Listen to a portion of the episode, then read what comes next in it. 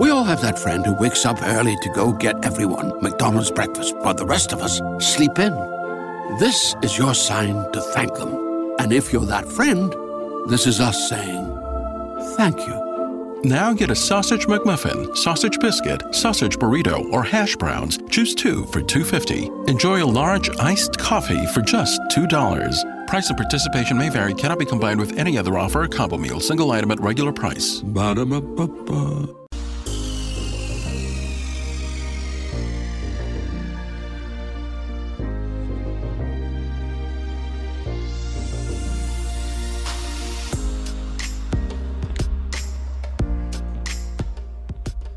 And welcome back to The Excellent, everyone. I am Rob McConnell. We're coming to you from our broadcast center and studios in Hamilton, Ontario, Canada. If you'd like to send us an email, xzone@xzoneradiotv.com, on all social media sites, Xzone Radio TV. And to find out about the programming we have available for you, 7/24/365 on the Xzone Broadcast Network, www.xzbn.net, and on the Xzone TV channel on SimulTV, www.simultv.com.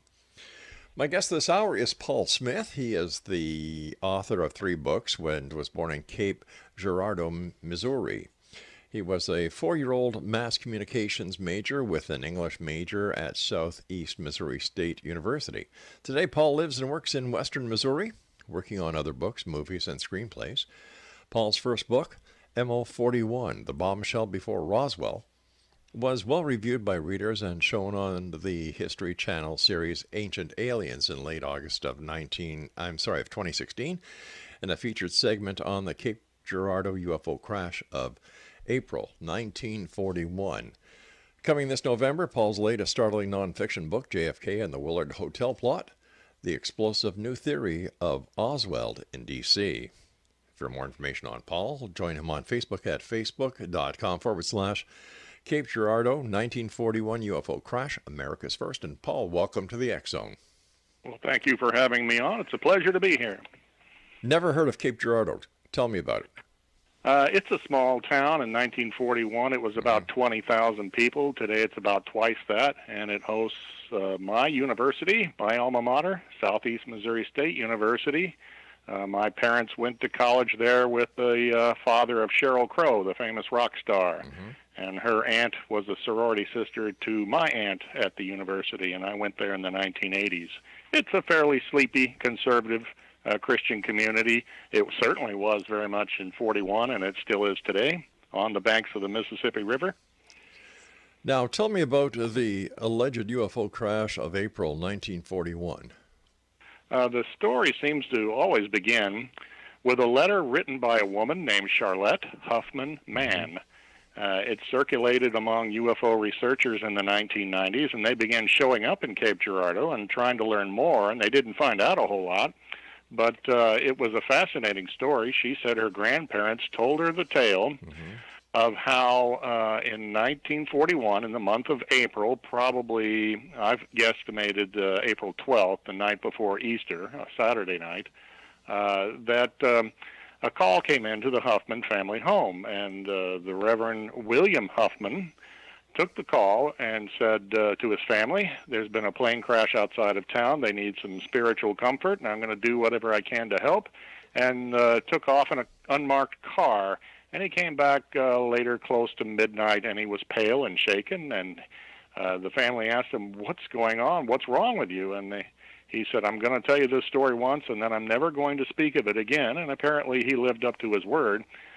He said, you know that airplane crash, that the phone call and the airplane crash? Well, we got out there, this associate of the police department and I, and we found the flames and some wreckage, and the firemen, the police department, a couple of, or at least one FBI agent, a couple of reporters with big flash cameras.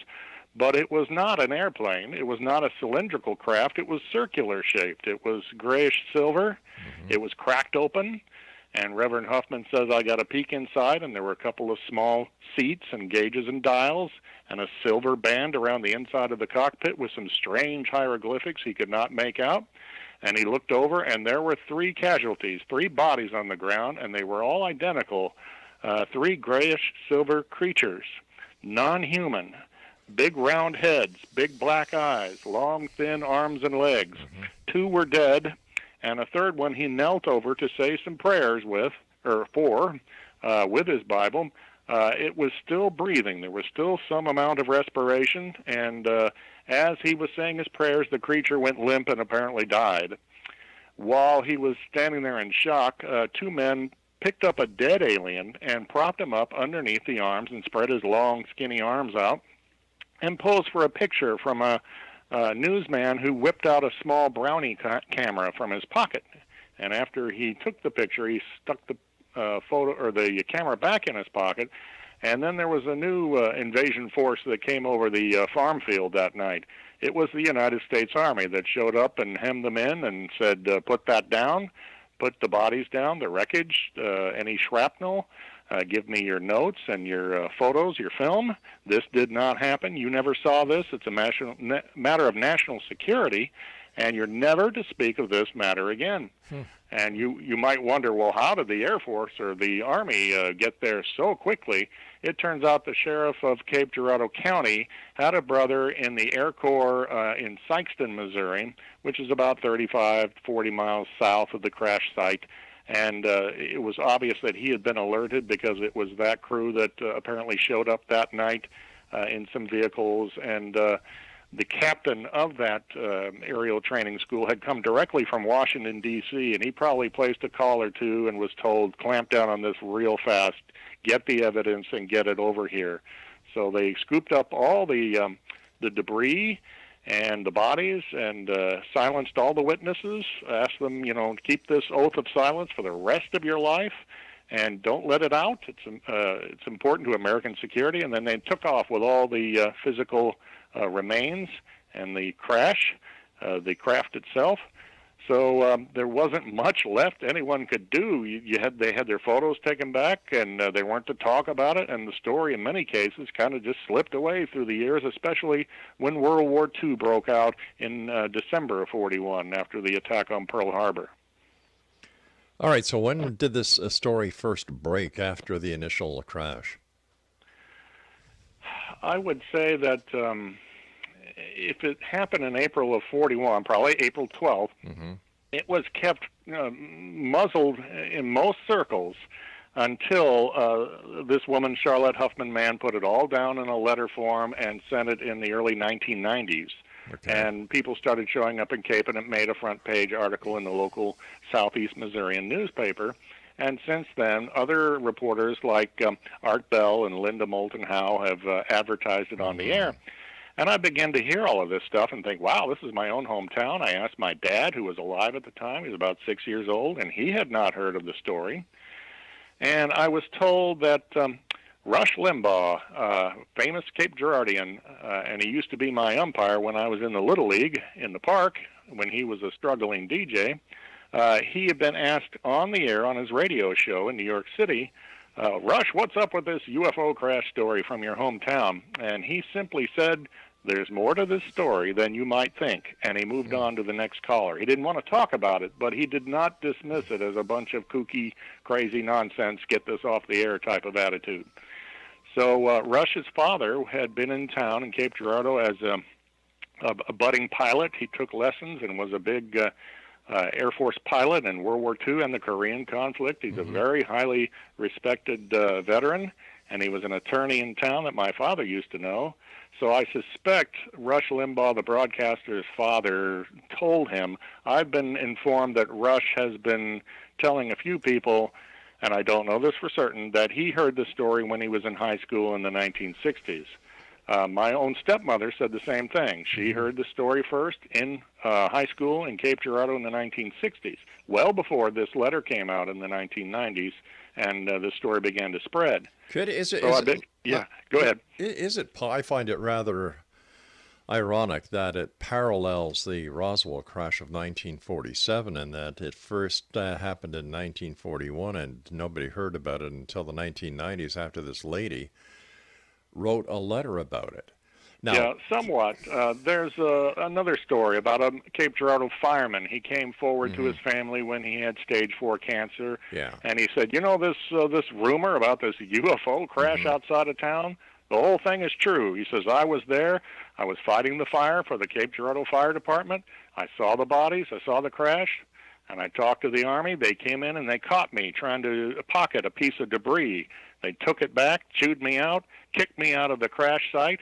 And he said he felt later he was being watched around town and that his telephone was tapped, which I found out in a little research that J. Edgar Hoover and the FBI and even President Roosevelt were crazy about wiretaps. They tapped just about everybody they pleased in those days, even though they really shouldn't have. But in those days, it was the communists that they were after, not after UFO buffs. Or Nazi spies. All right, stand by. Yeah. We've got to take our break. We'll be back on the other side. XZone Nation, our guest is Paul Smith. We're talking about the 1941 crash, alleged crash of a UFO in Cape Girardeau, Missouri. My name is Rob McConnell. This is the X-Zone. Don't go away. We all have that friend who wakes up early to go get everyone McDonald's breakfast, but the rest of us sleep in. This is your sign to thank them. And if you're that friend, this is us saying thank you.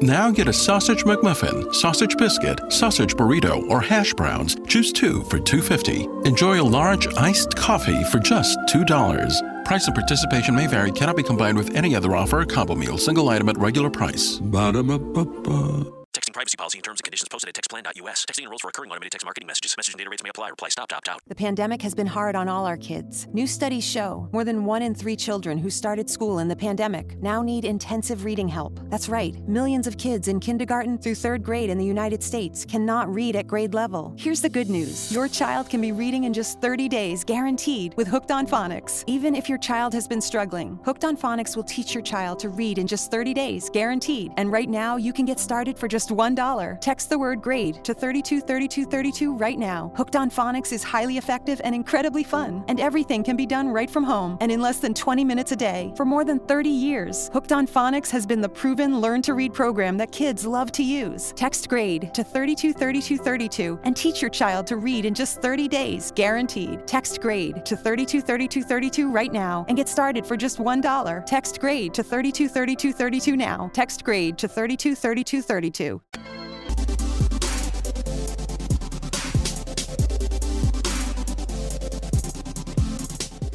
Paul Smith is my guest. We're talking about an alleged UFO crash that is purported to have happened in April of 1941 in Cape Girardeau in Missouri. Once again, our guest is Paul Smith. And Paul, what kind of evidence is there to substantiate the claims of the many pertaining to this crash? Yeah, certainly no physical evidence. No one's come up with a piece of debris that they can bring forward. How about photographs? I uncovered was that a man said his grandparents owned the farm where the crash occurred, and he went there and found the farmer who had bought the farm from his grandparents, and the farmer told him that he was trying to dig a cistern on the property, and he dug up this strange twisted metal that had weird symbols and writing on it, and he couldn't make it out, and he couldn't cut it, he couldn't twist it permanently or crease it, and he stored it in his barn. He said the old man wouldn't tell me where he took it eventually, and so that's where the story ends. It's kind of a dead end, but it's a very intriguing clue. Wow. We have people who have I've spoken to who said, oh yes, my parents talked about the crash, or my grandmother used to just say matter-of-factly that UFO crash back in 41. One woman told me was that she was a little girl around 10 years old on a farm south of the crash, and said, oh yes, I remember the excitement at the time, my parents talking about this little outer spaceship that crashed and that there were little people on board. She said, we never used the term UFO or ET or even alien. It was just little people, and that's what had the community in a tizzy.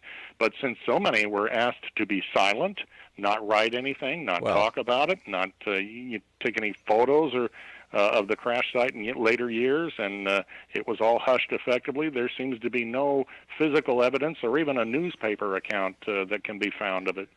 Now let me ask you this, Paul. It parallels the Roswell story. The alleged crash happens 50 years, and then people start talking about it based on a letter that was written by this woman, Charlotte.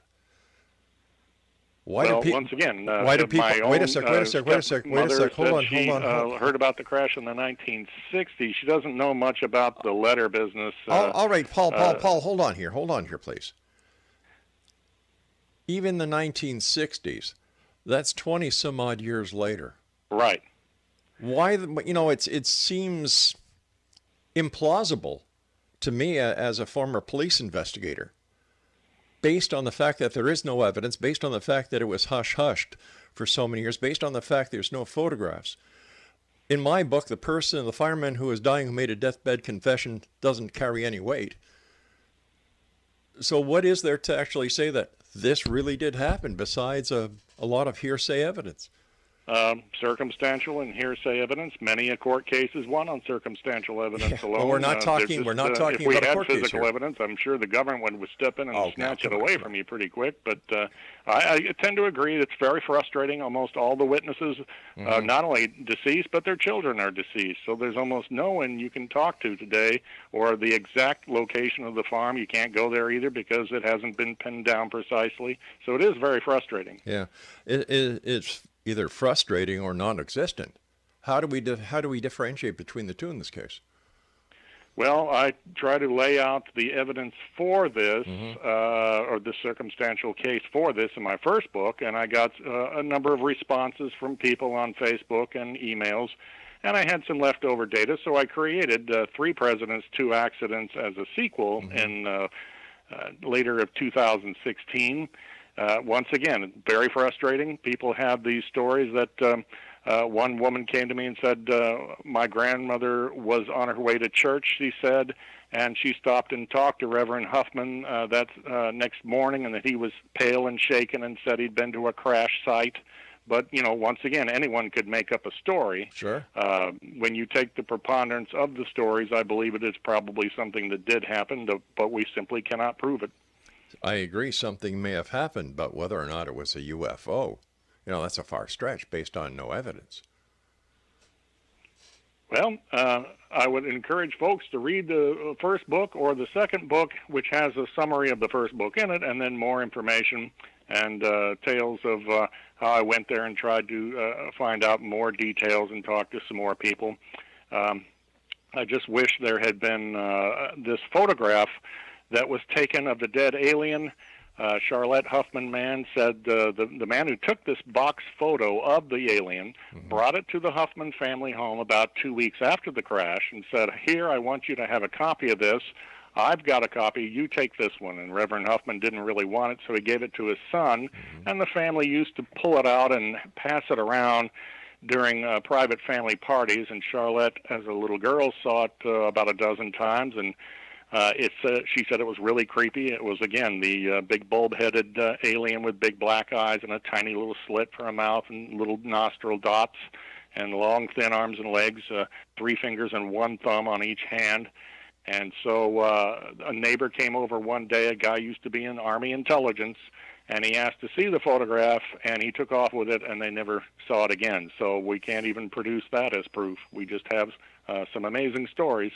But once again, we cannot prove that there was somebody from Army intelligence like there was in the Roswell case who actually came over, took the photo, and ran away with it. That's a great way. What proof do we have that the Roswell crash ever took place? Oh, listen, I don't believe Roswell crash ever took place anyway.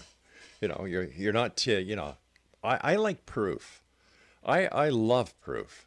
And as a broadcaster and as a journalist, I believe it's my job to present as much of the facts available to my listeners. And when it comes to Roswell, there's very few facts.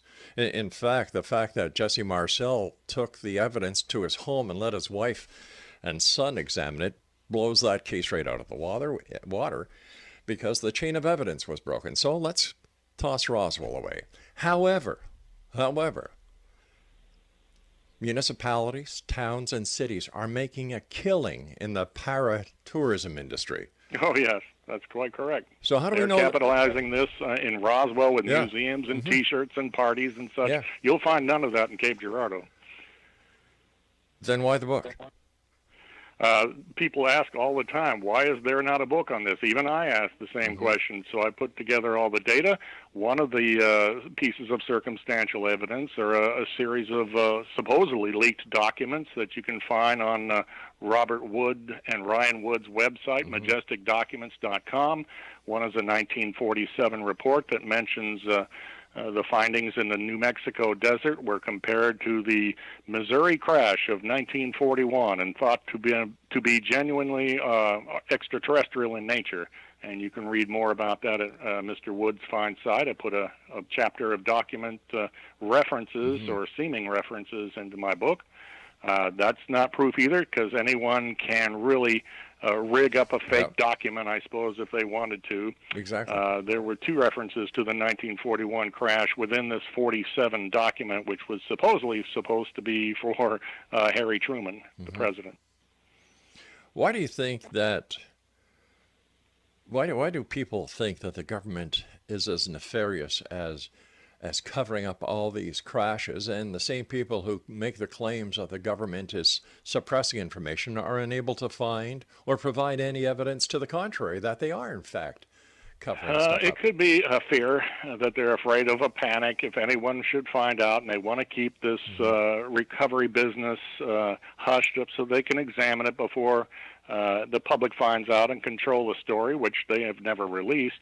When I first heard the Charlotte Huffman Mann story, I thought, aha, I gotcha. There was no FBI office in Cape Girardeau in 1941. And in doing my research, I found out, well, what do you know? 1 month before the crash, the FBI opened an office in our post office in town. So an FBI man most likely was there, even if it was an airplane crash, which I don't believe it was. But in Cape Girardeau, we had a very large German contingent who had even their own German church services in the German language back then, and we were very much in a tense situation with Germany. Most Americans thought it was inevitable. We're going to war with Nazi Germany, and they might even attack us. So I can see where the FBI and the Army at the time of the crash would ask everyone to keep this hushed. We might have an attack here by the Nazis, or information and material that we could utilize in a secret weapon against the Nazis. Who knows? So I can understand more why it was hushed and why they asked people, do not talk about this. The fact that there was no article or mention of this alleged crash in the newspaper, that raises flags. But has anyone gone to the FAA to do an investigation as to see whether or not a crash on that date had actually been reported to the FAA or any other aviation authority? Not to my knowledge, and I tried to look into this a little bit. I'm not sure what kind of records are around. That's the case in so many hospitals and police stations and such. I went to the Cape Girardeau police station trying to find out what kind of records did someone go out on a call. The fire department records were supposedly lost in transit, although there's a little call sheet for the month of April, and it mentions one night they went out on such and such and came back late. It's not definite proof, but record keeping may have been a little scanty and then lost over the years, so it just makes things even tougher. All right, stand by. We've got to take our news break at the bottom of the hour. Exxon Nation, Paul Smith is our guest, and Paul and I will be back on the other side of this break as we continue here in the Exxon from our broadcast center and studios in Hamilton, Ontario, Canada. And we're coming to you around the world tonight on the Exxon Broadcast Network, Talkstar Radio Network, Mutual Broadcast Network, iHeartRadio, Simul Radio, and Simul TV. I'm Rob McConnell. Don't go away. We all have that friend who wakes up early to go get everyone McDonald's breakfast while the rest of us sleep in. This is your sign to thank them. And if you're that friend, this is us saying thank you. Now get a sausage McMuffin, sausage biscuit, sausage burrito, or hash browns. Choose two for $2.50. Enjoy a large iced coffee for just $2. Price and participation may vary. Cannot be combined with any other offer or combo meal. Single item at regular price. Ba-da-ba-ba-ba. We all have that friend who wakes up early to go get everyone McDonald's breakfast while the rest of us sleep in. This is your sign to thank them. And if you're that friend, this is us saying thank you. Now get a sausage McMuffin, sausage biscuit, sausage burrito, or hash browns. Choose two for $2.50. Enjoy a large iced coffee for just $2. Price and participation may vary. Cannot be combined with any other offer or combo meal. Single item at regular price. Ba-da-ba-ba-ba.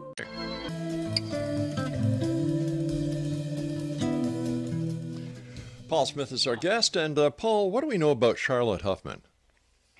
Very little. She lives in a small town in Texas and works for her church there. Her grandfather was a minister, and they had two sons, and one died in World War II, and her father was the other son who moved the family around, and they eventually settled in Kansas.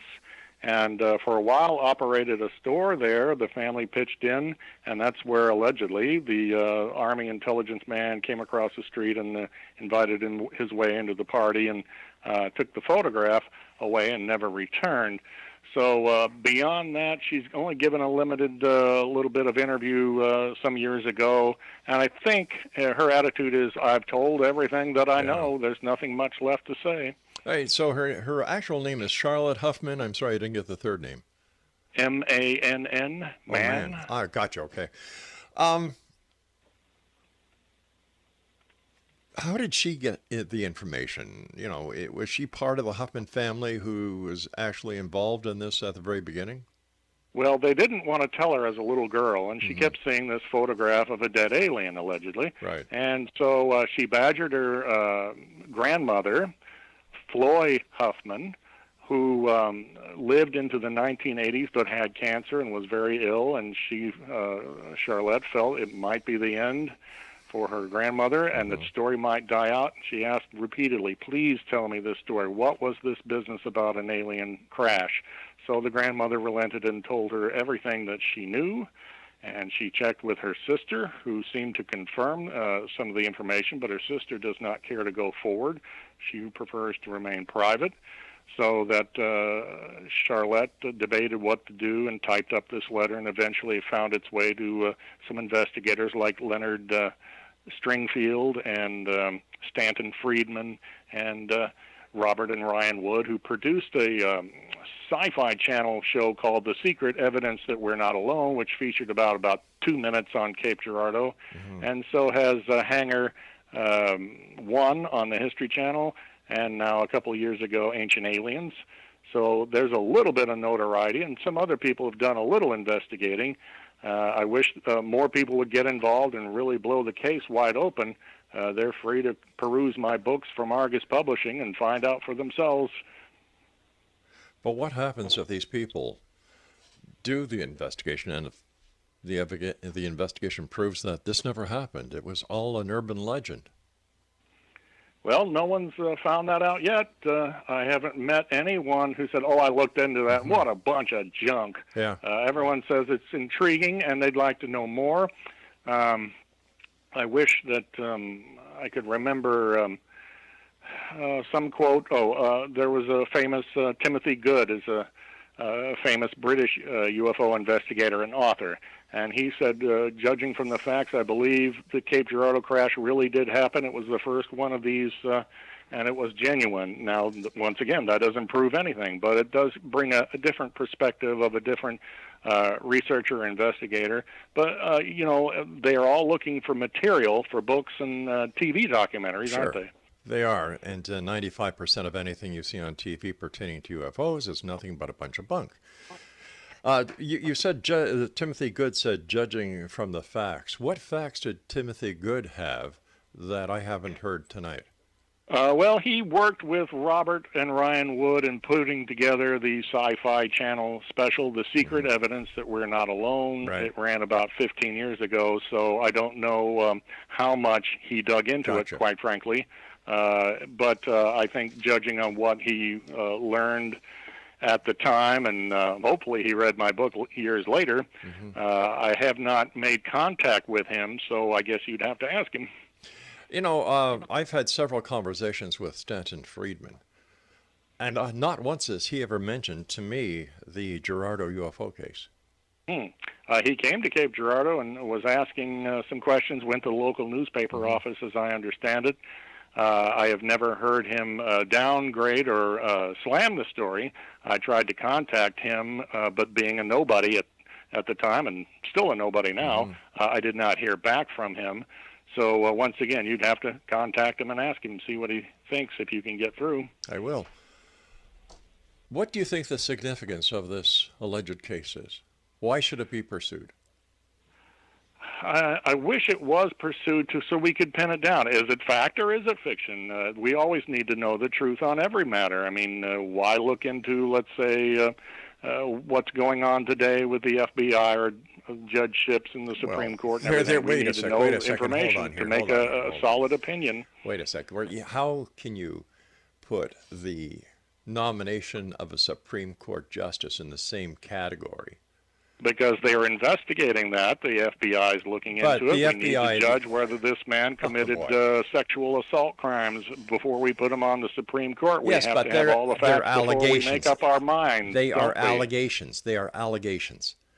They're allegations. The FBI will investigate a little. Let's hope the media does too, and we'll find out if the allegations are true or not. You see, the FBI does background checks. It doesn't investigate non-crimes. In order for an investigation to be conducted, Dr. Ford would have had to go to the Maryland Police Department where the crime occurred. Now, since there's no statute of limitations on the sexual type of allegation crime that Dr. Ford is making against Judge Kavanaugh, she could go there tomorrow, file a complaint. The complaint would be investigated, but all the FBI are going to do is another background check. They do not. So the FBI should not ask questions and not investigate. Is that what you're saying? They don't investigate. All they do in this case is a background check. It's the Federal Bureau of Investigation. Sir, what do you think they're getting their name from? They do not. We're getting way off course here. Well, talking about a UFO crash. Well, you brought the judge into the UFO crash, not me, sir. Apparently mistakenly. Let's talk about something else. Or this interview could be over. Which do you want to talk about? Well, UFOs, or you want to talk about Judge Kavanaugh? Well, sir, if you terminate the interview, then all our listeners will give you no credibility whatsoever. Oh, that's not true. I think they would really resent your snide attitude and your disrespectful attitude, sir, saying that 95% of all UFO cases are bunk. They are. You've developed an opinion without much fact. You are a skeptic, and that's quite clear. And therefore, this interview is over. There you go, Exxon. Another person who, when put into a corner, asked for proof, asked for some semblance of sanity, they run, they hide, because they are cowards. They live in a world of fantasy. They live in a world where, you know what, a little bit of information will get them to sell books. Paul Smith is looking for at least 1 second of fame. And as you can see here, he really doesn't understand the world of investigative procedures. Obviously, he doesn't agree with the method in which the nomination of Judge Kavanaugh is going. He doesn't really fathom reality. He's another wishy-washy person who really just wants to get out there, maybe bring fame and fortune to his little town. You know, what can I say? He dropped a lot of names, but when push comes to shove, he cowered, he hung up, just as many UFO people do. They are afraid of the truth, and the truth is that they have none. They live in a world of fantasy, where everything they see is a little gray man from a UFO crash that has no proof, because the government has taken it away. And in this case, when we're looking at the story of Mr. Smith, the Army intelligence officer was shown the picture, and he took it and he ran away with it. Isn't that very convenient? Well, just imagine that. The convenience of not being able to provide any proof, but claiming that something happened. We've got a fireman who makes a deathbed confession. Big deal. Anybody can make a deathbed confession. That doesn't mean it's real.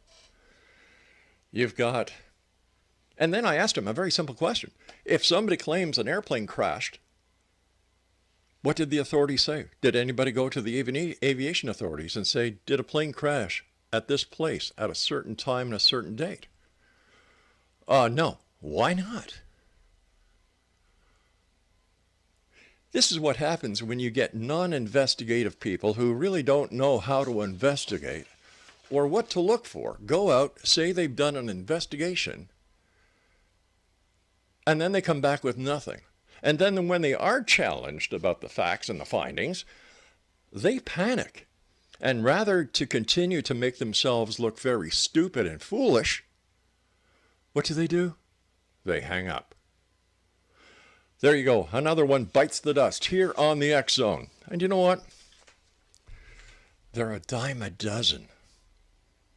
You know, he mentioned Art Bell. Big deal. I love Art, but he was a sensationalist. He mentioned Linda Moulton Howe, another sensationalist. He mentioned ancient aliens. Now, there's a bunch of wackos. The truth. That's what I want. I want the truth. I want evidence. And if you can't provide me with that, be honest and say you can't. But don't try and BS me, because you know what? It will not work. I'll be back on the other side of this break. Don't go away. We all have that friend who wakes up early to go get everyone McDonald's breakfast, but the rest of us sleep in. This is your sign to thank them. And if you're that friend, this is us saying thank you. Now get a sausage McMuffin, sausage biscuit, sausage burrito, or hash browns. Choose two for $2.50. Enjoy a large iced coffee for just $2. Price of participation may vary. Cannot be combined with any other offer or combo meal. Single item at regular price. Ba-da-ba-ba-ba.